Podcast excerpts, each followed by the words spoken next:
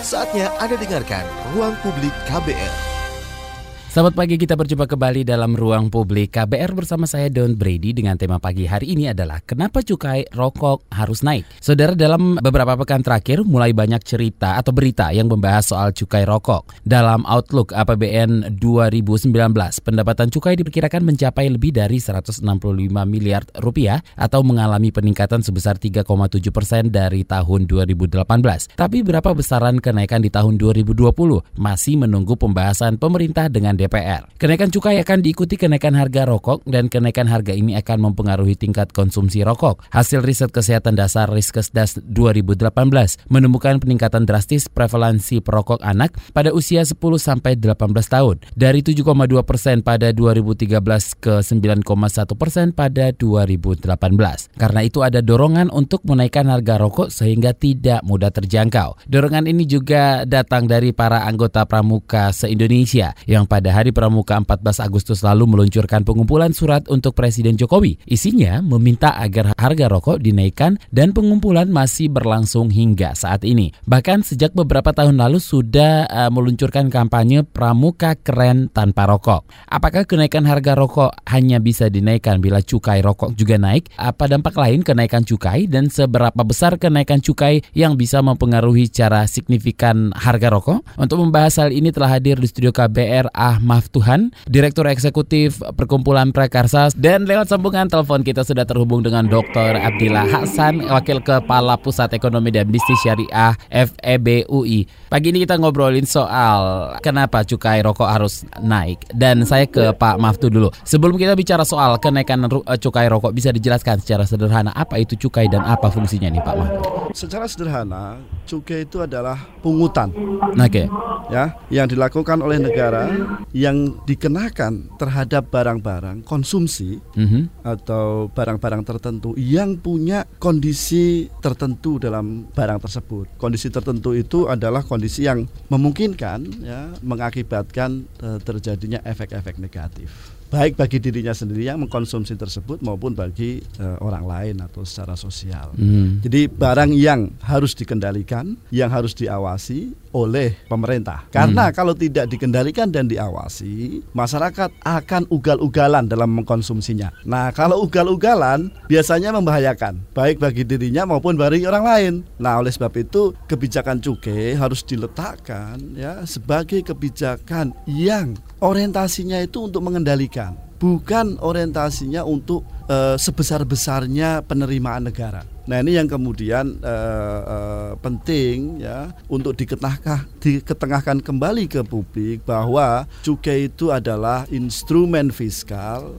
ya berupa pungutan negara kepada warga yang mengkonsumsi barang tertentu yang barang tertentu tersebut bisa membahayakan bagi dirinya maupun bagi lingkungannya. Oleh sebab itu maka cukai diterapkan hmm. sebagai instrumen untuk mengendalikan dan mengawasi penggunaan barang-barang tertentu tersebut. Oke, Pak Matu, apa saja hal-hal yang harus diketahui masyarakat umum soal cukai rokok ini dan hal-hal yang mungkin selama ini salah dipahami masyarakat atau kurang dipahami? Yang kurang dipahami adalah cukai dianggap sebagai sesuatu yang sama dengan barang atau komoditi lain yang tidak punya efek samping. Oh, oke. Okay. Ya, sehingga ketika rokok misalnya cukai rokok naik, itu anggapannya pemerintah sedang tidak berpihak kepada rakyat. Padahal sebenarnya justru ya dengan menaikkan cukai rokok, dengan menaikkan harga rokok, pemerintah sedang berpihak kepada rakyat.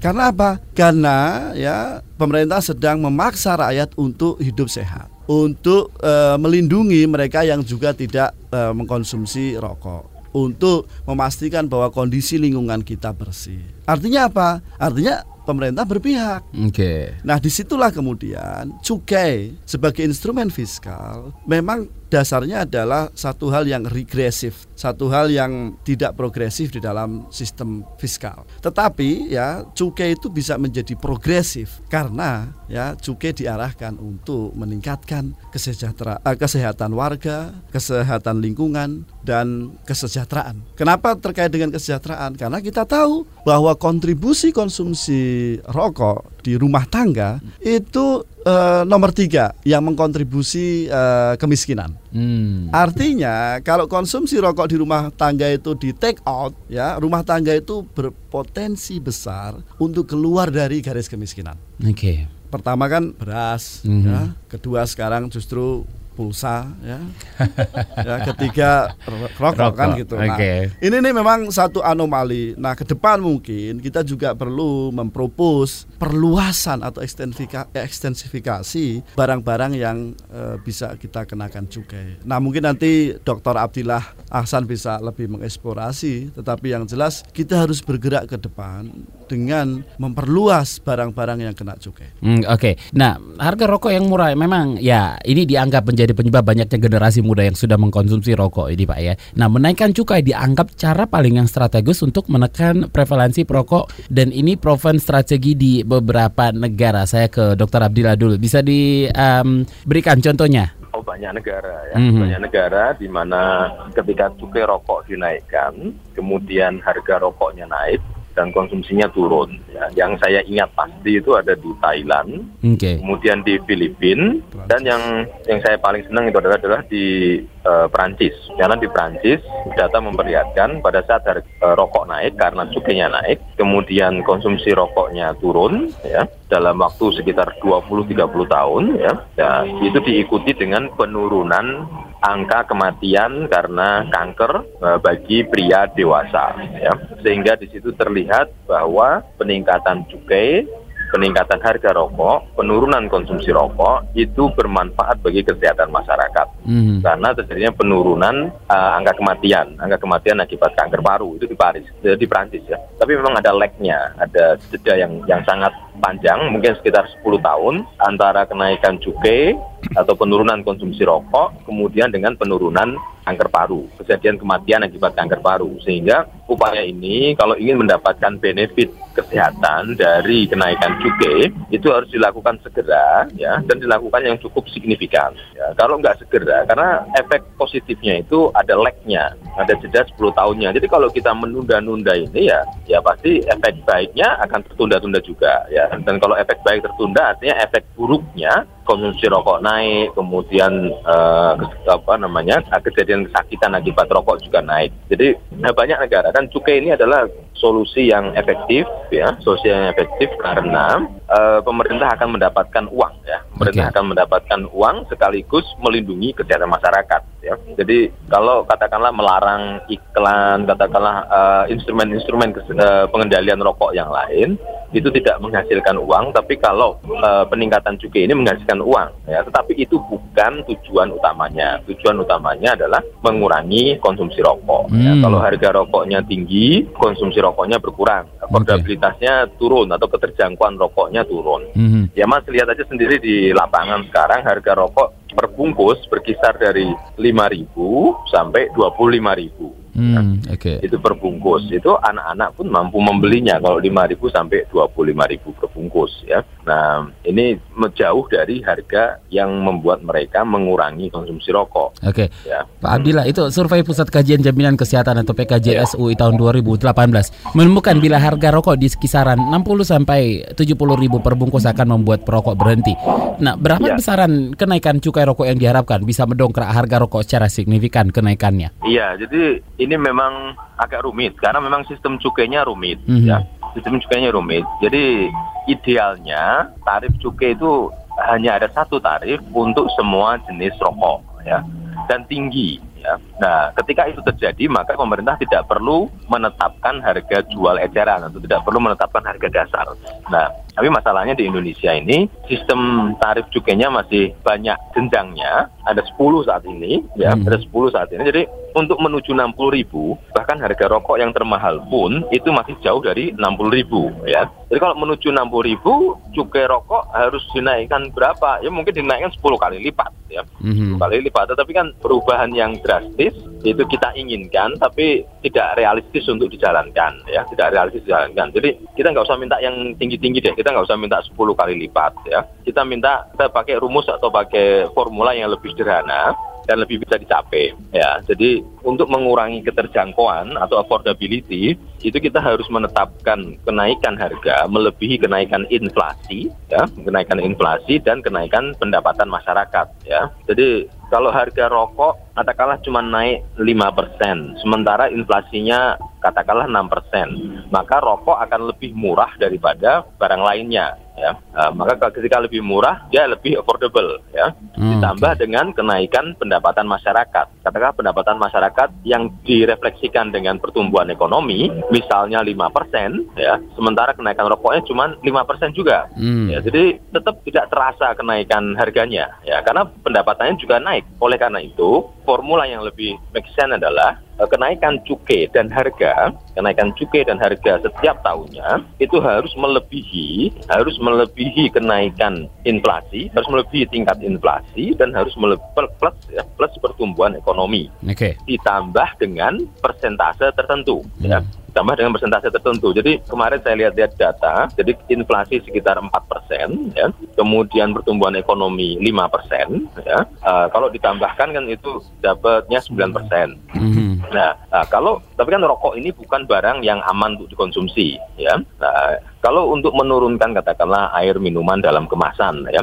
itu cukuplah dinaikkan 10% ya. Karena air minuman me memberikan manfaat. Tapi kalau untuk rokok harus lebih dari 10% karena ada okay. faktor kecanduan di situ ya. Karena ada faktor kecanduan okay. ya. Jadi saya me mengusulkan agar kenaikan cukai untuk semua jenis ya di tahun ini untuk tahun depan ya sorry untuk tahun depan itu 25%. 25%. Ya, Oke. Okay. 25% karena di tahun 2019 cukai nggak naik. Oke, okay, ya. Pak Abila. Tahan ya. dulu dan Pak Mahfud sebelum kita break kita angkat dulu telepon dari Pak Ali ya. di Manado. Selamat pagi Pak Ali. Selamat pagi Mas Do, selamat pagi Pak Bila dan Pak Mahfud.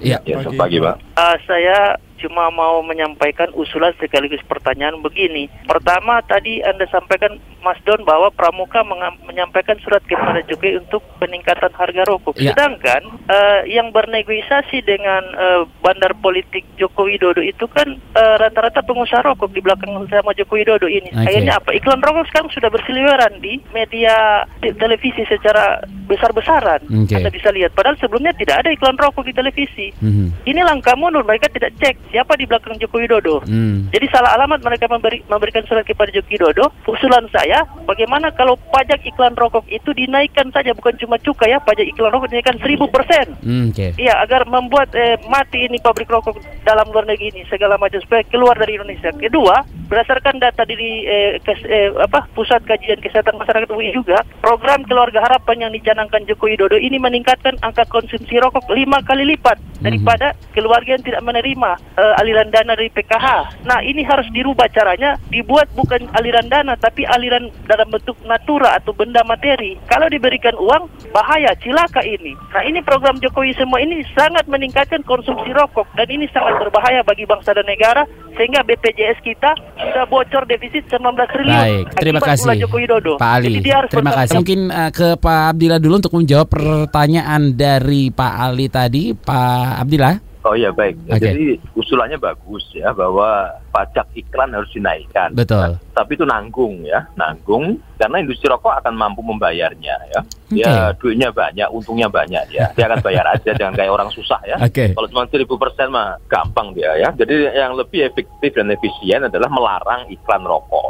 Melarang iklan rokok sepenuhnya di beberapa kota di apa namanya di kota-kota di Indonesia itu sudah melarang iklan rokok. Mm -hmm. Ada Jakarta, Bogor, Pekalongan ya. Dan ekonominya atau PAD-nya pendapatan asli daerahnya itu baik-baik saja ya. Jadi itu mitos-mitos yang dihembus-hembuskan oleh industri rokok ya uh, supaya kita takut untuk uh, tidak untuk melarang ikan rokok ya untuk melarang ikan rokok. Jadi jadi ikannya jadi usulnya bagus uh, kita sepakat tetapi nanggung ya supaya tidak nanggung larang aja sekalian ya larang hmm. aja sekalian karena industri rokok itu untungnya banyak dia punya kekuatan finansial yang luar biasa. Kalau sekedar membeli semua spot iklan di seluruh Indonesia dia mampu itu ya. Jadi untuk mengurangi konsumsi rokok itu ada beberapa instrumennya ya instrumen cukai dan instrumen untuk menaikkan harga itu adalah instrumen yang pertama. Ini tentu saja tidak cukup ya. Harus dibarengi dengan instrumen-instrumen yang lain seperti pelarangan iklan. Karena tidak ada gunanya, ya ada gunanya tapi berkurang efektivitasnya kalau harga rokok dinaikkan tapi iklannya masih ada ya.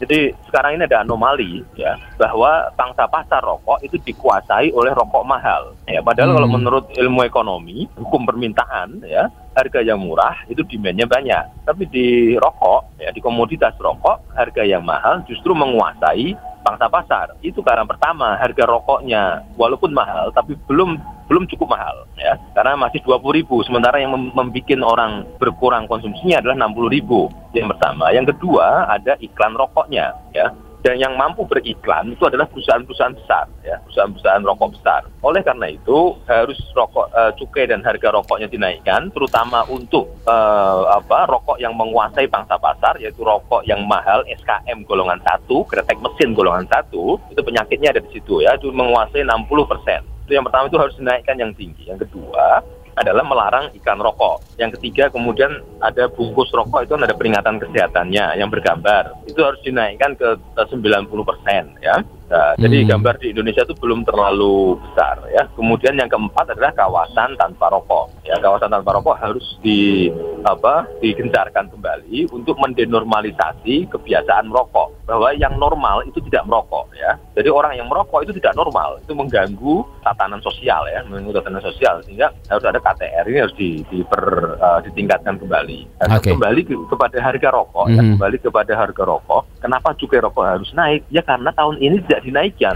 Oke, okay, Karena tahun 2019 itu uh, tidak dinaikkan. Pak Abdillah, ya. ditahan dulu sebentar. Oke, okay, Pak ya. Maftu mungkin menambahkan uh, um, apa namanya tanggapan tentang pertanyaan tadi dari Pak Ali di Manado. Oke, okay, saya setuju ide Pak Abdillah untuk melarang semua iklan rokok di ruang publik. Sekalian saja dilarang iya, gitu. Memang. Uh, lalu kemudian terkait dengan PKH atau program keluarga harapan. Hmm. Kalau disampaikan bahwa PKH ini bermasalah, saya bisa setuju, bisa juga tidak. Hmm. PKH ini kan memang satu kebijakan bantuan tunai bersyarat. Sebagai jenis kebijakan bantuan tunai bersyarat, ya memang dia harus diberikan secara tunai, kan gitu.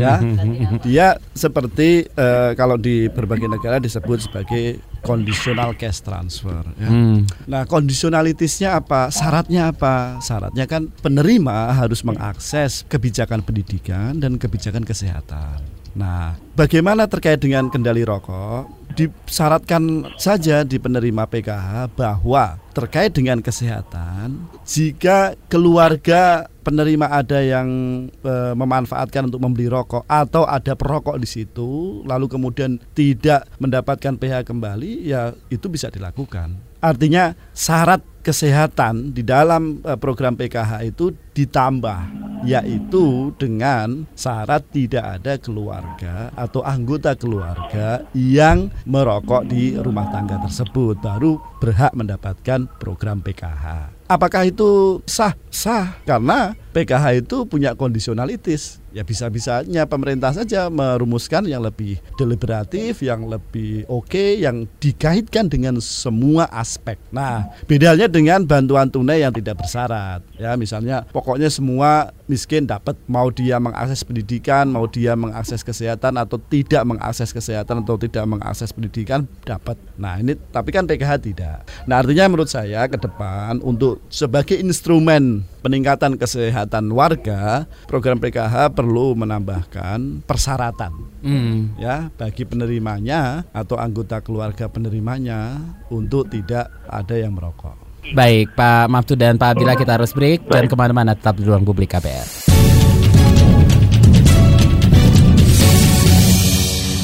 Anda masih mendengarkan Ruang Publik KBR bersama saya Don Brady dan kita lanjutkan dengan tema kenapa cukai rokok harus naik. Saya masih bersama Ahmad Tuhan, Direktur Eksekutif Perkumpulan Prakarsa dan lewat sambungan telepon ada Dr. Abdillah Hasan, Wakil Kepala Pusat Ekonomi dan Bisnis Syariah FEB UI. Oke, Pak Abdillah, um, terakhir nih mungkin sebelum uh, kita break dan Pak Abdillah juga sudah yeah. harus tidak bersama kita lagi pagi ini. Yeah. Yeah, yeah, yeah. nah, sederhana aja sih sebenarnya apakah setelah harga rokok naik, persoalan seputar rokok akan menjadi lebih sederhana dan mudah untuk diatasi, Pak Abdillah? Ya, Oke, okay. jadi biasanya kami anak ekonomi itu mengenal ada necessary condition dan ada sufficient condition. Ya, mm -hmm. ada kondisi yang perlu dan ada kondisi yang cukup. Ya, jadi kenaikan cukai dan harga ini adalah necessary condition hmm. untuk pengendalian konsumsi rokok, untuk mengurangi konsumsi rokok. Ya, karena ini menjadi hal yang harus dilakukan oleh pemerintah. Ya, jadi ketika pemerintah tidak menaikkan cukai di tahun 2019, itu respon industri ada dua ya. Yang pertama, dia tidak harus menaikkan karena beban pajaknya nggak naik, maka dia tidak harus menaikkan harganya. Kalau itu yang diambil, berarti harga rokok produksinya tidak naik ya. Kalau harga rokoknya tidak naik sementara harga barang lain naik dan pendapatan masyarakat naik, tentu saja rokok menjadi lebih terjangkau dan konsumsi rokok naik ya. Itu respon pertama. Respon kedua dari industri adalah katakanlah dia tetap menaikkan uh, harga ya, walaupun pajaknya bebannya nggak naik atau cukainya nggak naik, kemudian dia naikin harga, artinya keuntungan industri rokok akan semakin tinggi ya, akan semakin tinggi. Kalau kita lihat laporan keuangan industri rokok besar ya, yang punya konsumen yang loyal loyal, ya, jadi dia mereka tetap menaikkan harga walaupun cukainya nggak dinaikin. Artinya keuntungannya itu naik, ya. Nah, ini kesalahan pemerintah, ya. Harusnya jadi keuntungan itu menjadi milik industri bukan milik pemerintah. Ya. Itu adalah jadi menaikkan cukai itu adalah uh, necessary condition, ya. hmm. ya. kondisi yang harus uh, diambil. Dan berapakah kenaikannya? Dia harus mengcover kenaikan inflasi dan kenaikan pertumbuhan ekonomi, ya, atau pertumbuhan ekonomi, kemudian ditambah persentase tertentu. Kalau saya sih dikalikan dua itu aja ya, dikalikan dua karena konsumsi rokok juga nggak ada gunanya sama sekali ya. Jadi katakanlah tadi eh, empat persen tambah lima persen, sembilan persen kalikan dua delapan belas persen itu kenaikan cukai dan harga minimal untuk semua jenis rokok dan semua tir ya. Nah, kadangkala pemerintah itu menaikkan sedikit bagi mereka yang pangsa pasarnya besar dan menaikkan tinggi bagi yang pangsa pasarnya kecil ya. Jadi itu nggak nggak gentleman. Itu tidak tidak jagoan ya. Jagoan itu menaikkan tinggi kepada pangsa pasar yang tinggi ya. Dan itu akan terdampak. Itu akan bermanfaat baik untuk kesehatan dan bermanfaat baik untuk penerimaan negara. Masalahnya yang menguasai bangsa pasar tinggi, gede, yang menguasai bangsa pasar yang gede itu adalah perusahaan-perusahaan rokok besar. Tadi seperti penelpon tadi mengatakan di belakangnya ada kekuatan politik, bla bla bla. Ya tadi makanya kalau pemerintah jagoan dia harus berani menerapkan yang ku apa ketat kepada yang besar, jangan yang kecil, ya, hmm. jangan yang nggak punya bangsa pasar. Itu mah anak kecil juga bisa maksudnya. ya. Baik. Semua orang juga bisa. Ya seperti itulah message-nya, Pak. Baik, Dokter Abdillah Hasan, terima kasih atas terima waktunya kasih, pagi ini, Wakil ya. Kepala Pusat Ekonomi dan Bisnis Syariah FEBUI. Nanti Baik. ruang publik akan kita lanjutkan bersama Ah Mahfusan, Direktur Eksekutif Perkumpulan Prakarsa. Terima kasih Pak Abdillah, selamat pagi. Jangan ke mana-mana, ruang Halo, publik akan kembali. Masih bersama saya Don Brady di ruang publik KBR dengan tema pagi ini adalah kenapa cukai rokok harus naik. Saya masih bersama Ahmad Tuhan, Direktur Eksekutif Perkumpulan Prakarsa. Oke, Mas Maftu, apakah cukai rokok ini menjadi faktor utama yang menentukan harga uh, rokok sebenarnya? Sebenarnya harga rokok itu tidak ditentukan satu-satunya oleh cukai. Oke. Kalau kita menganggap bahwa harga rokok ditentukan satu-satunya oleh cukai, kita seperti uh, produsen rokok, nah, pikirannya. Ya. Hmm. Nah, artinya cukai itu hanya salah satu okay. dari penentu harga rokok. Artinya di dalam debat penentuan kenaikan cukai rokok jangan hanya dari sisi cukainya saja yang perlu di, dinaikkan dinaikkan ya. gitu, ya di publik tetapi juga ongkos produksinya pelaku uh, industri rokok. Jangan-jangan ongkosnya jauh lebih uh, rendah dari yang ditetapkan menjadi harga eceran di pasar kan itu. Karena kalau kita bawa perdebatannya ke ongkos produksi, tentu ini akan membawa keterbukaan dan ketika ini terbuka kita akan juga mendapatkan gambaran seberapa jauh sih ya manfaat petani tembakau di dalam mata rantai kegiatan pengolahan produk tembakau ini yang kemudian berujung adanya rokok ini. Hmm. Jangan-jangan petani dibeli dengan uh, semurah-murahnya oleh industri, ya kan? Lalu kemudian industri menjual produknya setinggi-tingginya kepada masyarakat dan kepada petani produsen uh, tembakau itu sendiri, gitu loh. Jadi uh, jangan kemudian kita dibawa-bawa ke logikanya industri dan kemudian seolah-olah semua mentok tidak bisa kita cari solusinya dan seolah-olah kita hidup di dalam satu apa mitologi yang tidak pernah kita bisa keluar dari itu. Contoh yang saya mau sampaikan ya, di 2018 Prakarsa melakukan uh, survei uh, tentang illicit tobacco atau uh, rokok ilegal lah sederhananya begitu. Hmm.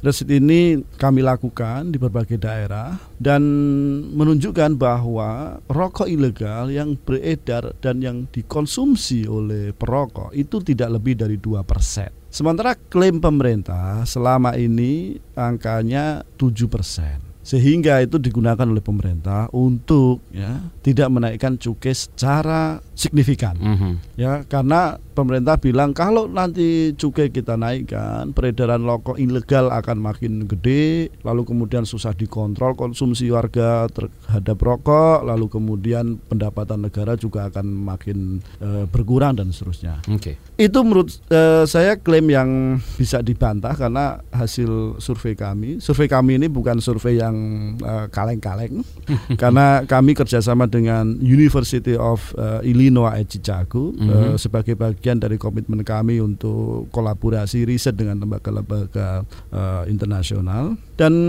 uh, hasilnya jelas dua tidak lebih dari dua persen uh, rokok peredaran rokok ilegal yang uh, ada di Indonesia. Kenapa demikian? Karena jenis rokok di Indonesia ini sangat banyak sekali ya, ya. lalu kemudian uh, opsi uh, konsumsi rokoknya juga sangat uh, luas sekali. Misalnya kalau si X uh, hari ini tidak bisa konsumsi rokok termahal ya karena kantongnya cekak dia akan uh, turun di kasta kedua. Kalau kasta kedua tidak bisa, dia akan turun ke kasta ketiga dan seterusnya panjang sekali. Dan selain itu, kalau dia hari ini tidak bisa beli bungkusan, maka dia akan beli ketengan, ketengan. istilahnya atau beli eceran.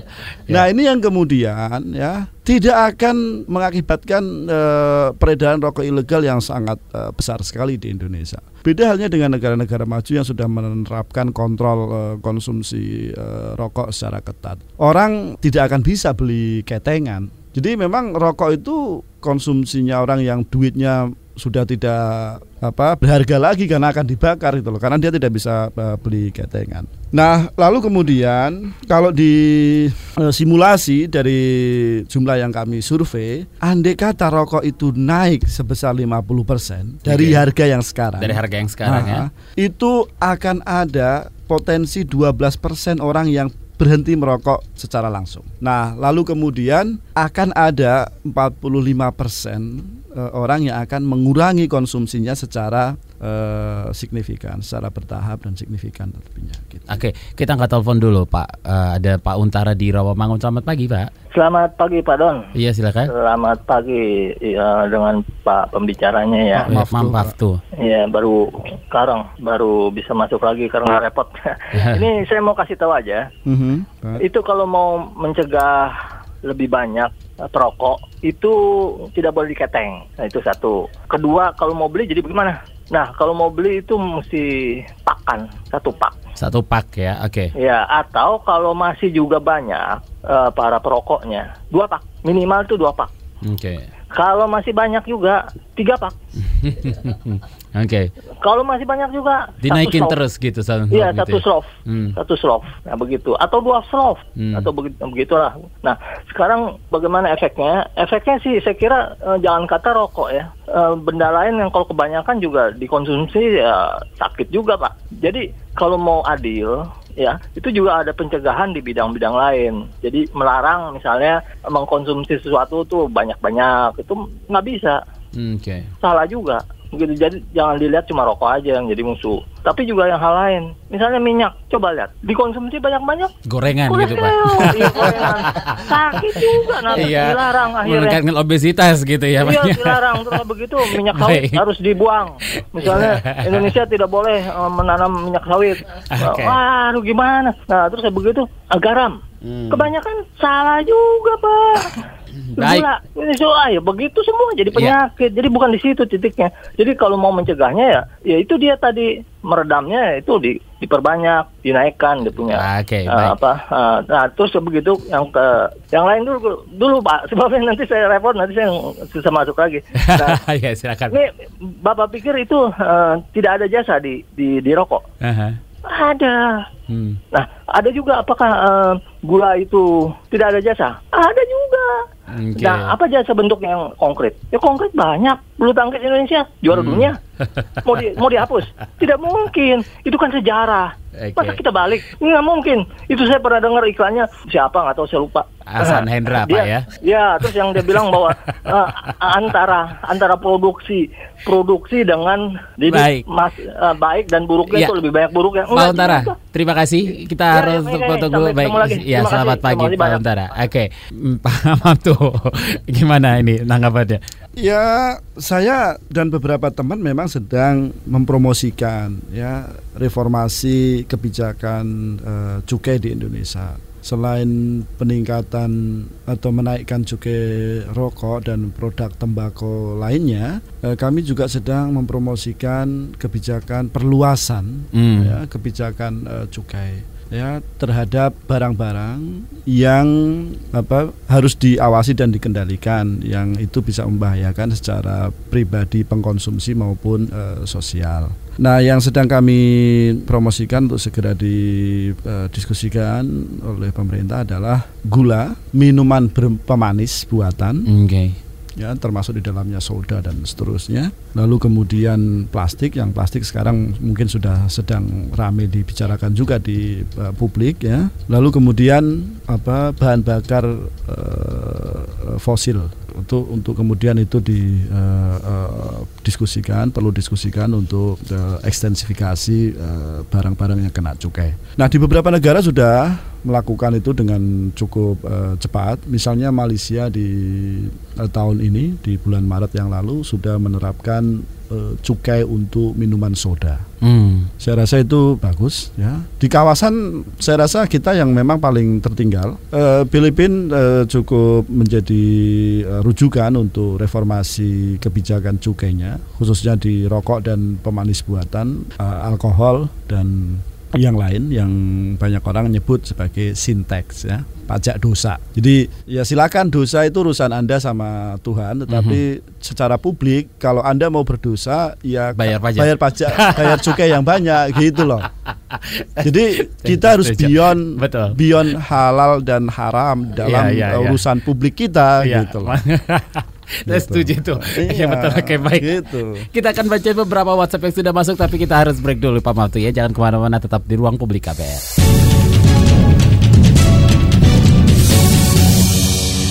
Kita sampai di bagian terakhir ruang publik KBR pagi ini yang mengangkat tema kenapa cukai rokok harus naik. Mensi bersama saya Don Brady dan juga Ahmad Tuhan, Direktur Eksekutif Perkumpulan Prakarsa. Oke, Pak eh, Pak Maftu tadi sebelum break kita sudah ada telepon. eh, sebelum kita bacain WhatsApp maksud saya, tadi masih ada pertanyaan dari Pak Untara di Rawamangun yang belum terjawab. Eh, di balik industri rokok itu ada jasa. Salah satunya bulu tangkis Indonesia yang sudah melegenda dari dulu. Gimana ini Pak? Yes, bulu tangkis Indonesia berprestasi di kancah dunia. Mhm. Dan itu sejarah yang kita miliki dan mungkin akan terus sampai eh, kapan pun. Ya. gitu loh. Dan bulu tangkis menjadi olahraga yang Andalan Indonesia misalnya andalan di Olimpiade Indonesia bahkan. di Olimpiade Mhm. pertama kali yang mendapatkan emas di Olimpik ya kan. Lalu kemudian tiba-tiba dikaitkan secara langsung ke eh, salah satu produsen rokok yang mempunyai klub Mhm. bulu tangkis. Lah emangnya di Indonesia ini hanya klub bulu tangkis yang punya industri rokok itu apa? Klub bulu tangkis yang lain kan juga banyak. Apakah yang berprestasi satu-satunya mereka? Tidak juga, yang lain juga berprestasi. Artinya saya mau mengatakan secara sederhana, jangan mengkomparasikan prestasi olahraga ya bulu tangkis yang mendunia yang sudah baik dan memang harus kita pertahankan dan kita kembangkan ini prestasinya ya dengan urusan pengendalian rokok, pengendalian konsumsi rokok ya dengan peningkatan cukai rokok. Karena ini hal yang berbeda, tidak apple to apple kalau kita crosskan ya.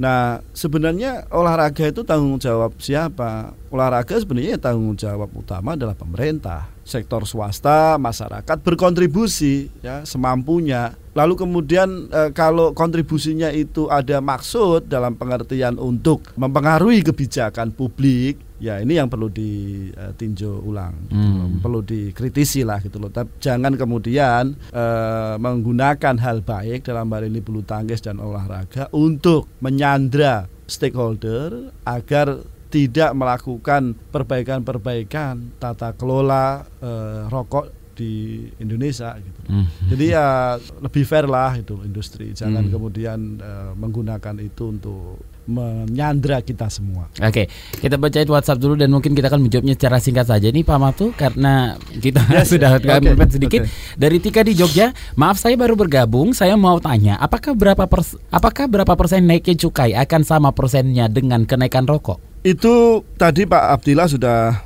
mengusulkan bahwa mm. kenaikan cukai adalah 25 persen. Mm -hmm. ya. Lalu kemudian minimal gitu tadi Pak Abdullah juga menyampaikan minimal 18 persen. Mm -hmm. Apakah itu sama nanti dengan harga? Tidak, karena tidak langsung ya maksud saya ya karena di dalam e, harga itu kan tidak hanya cukai yang membentuknya tetapi ongkos produksi. Ongkos produksi dan ya. lainnya. Oke, Ahmad di Lampung sekarang yang lagi tren di tempat saya adalah rokok elektronik. Cukai rokok mengatur rokok elektronik juga tidak? Nah, ini yang lucu di Indonesia. Hmm. Rokok elektronik itu tidak punya legalitas okay. ya di Kementerian Kesehatan maupun di Kementerian Perindustrian atau Perdagangan. Tetapi pemerintah sudah menerapkan uh, cukainya terhadap rokok elektronik. Rokok elektronik. Cukainya sudah ada. Jadi artinya tricky banget ini gitu loh. Secara barang atau secara kemasan secara kemasan barang itu belum jelas statusnya uh -huh. ilegal atau tidak ilegal. Yeah. Tetapi sudah ditarik cukainya. Artinya melompat. Ini sebenarnya hmm. kita bisa mempermasalahkan secara lebih uh, serius kepada uh, Kementerian Keuangan kenapa kemudian sudah menerapkan cukai. Meskipun memang di internasional WHO masih menerapkan status uh, rokok uh, elektronik, elektronik ini ya. sebagai harmful dan segera perlu didiskusikan untuk meregulasinya. Oke, okay. Baik. Pak Mantu, dalam beberapa pekan ini sudah mulai banyak cerita soal cukai rokok ya. Dari tahun ke tahun pengumuman kenaikan cukai itu biasanya di rentang September, Oktober, November. Mengapa di bulan-bulan ini Pak Mantu? Apakah ada pertimbangan politis tertentu di dalamnya? Uh, sebenarnya kalau dari sisi bulan ini hmm. pertimbangan teknokratis saja. Oke. Okay. Ya, pertimbangan teknis karena di dalam siklus perencanaan penganggaran kita ya itu uh, di bulan September Oktober adalah bulan-bulan uh, akhir untuk pengesahan, pengesahan undang -undang, uh, ya. APBN, undang-undang hmm, APBN. Biasanya di akhir Oktober undang-undang APBN untuk tahun uh, berikutnya berikutnya itu yeah. akan disahkan di parlemen. Nah, di dalam undang undang-undang APBN kan tentu ada proyeksi penerimaan dan pengeluaran. Nah, di dalam proyeksi penerimaan itulah salah satunya adalah penerimaan dari cukai rokok. Hmm. Sehingga di September inilah pembahasan itu akan menghangat dan akan terlihat nanti apakah jadi naik atau uh, tidak naik. Jadi tahun ini tahun ini akan dibahas gitu, Pak. Eh, ya, bulan ini bulan ini, bulan, bulan ini, bulan ini akan dibahas. Perkiraan Pak Mahtu akan naik? Yes, uh, saya optimis ini naik. Berapa persen? Dan perhi perhitungan saya ya, 17 persen. Cukup signifikan atau hanya tidak untuk... tidak bagi saya tidak cukup signifikan. Hanya untuk memenuhi karena, kenaikannya saja nih, ya, udah dinaikin nih gitu. Ya, karena menurut saya kalau pemerintah masih menggunakan pendekatan inkremental, okay. artinya tiap tahun naik uh, sesuai rumus lah 10 persen, 10 persen gitu, penurunan konsumsi tidak akan signifikan. Oke. Okay. Kalau signifikan kenaikannya itu akan signifikan penurunannya. Hmm. Saya setuju idealnya saat ini kita naik di angka dua kalau saya punya skenario. Mm -hmm. Angka yang signifikan itu dua tiga 30 sampai 35 persen. Okay. Yang uh, rendah itu 17 sampai 25 persen. Hmm. Kenapa angka 17?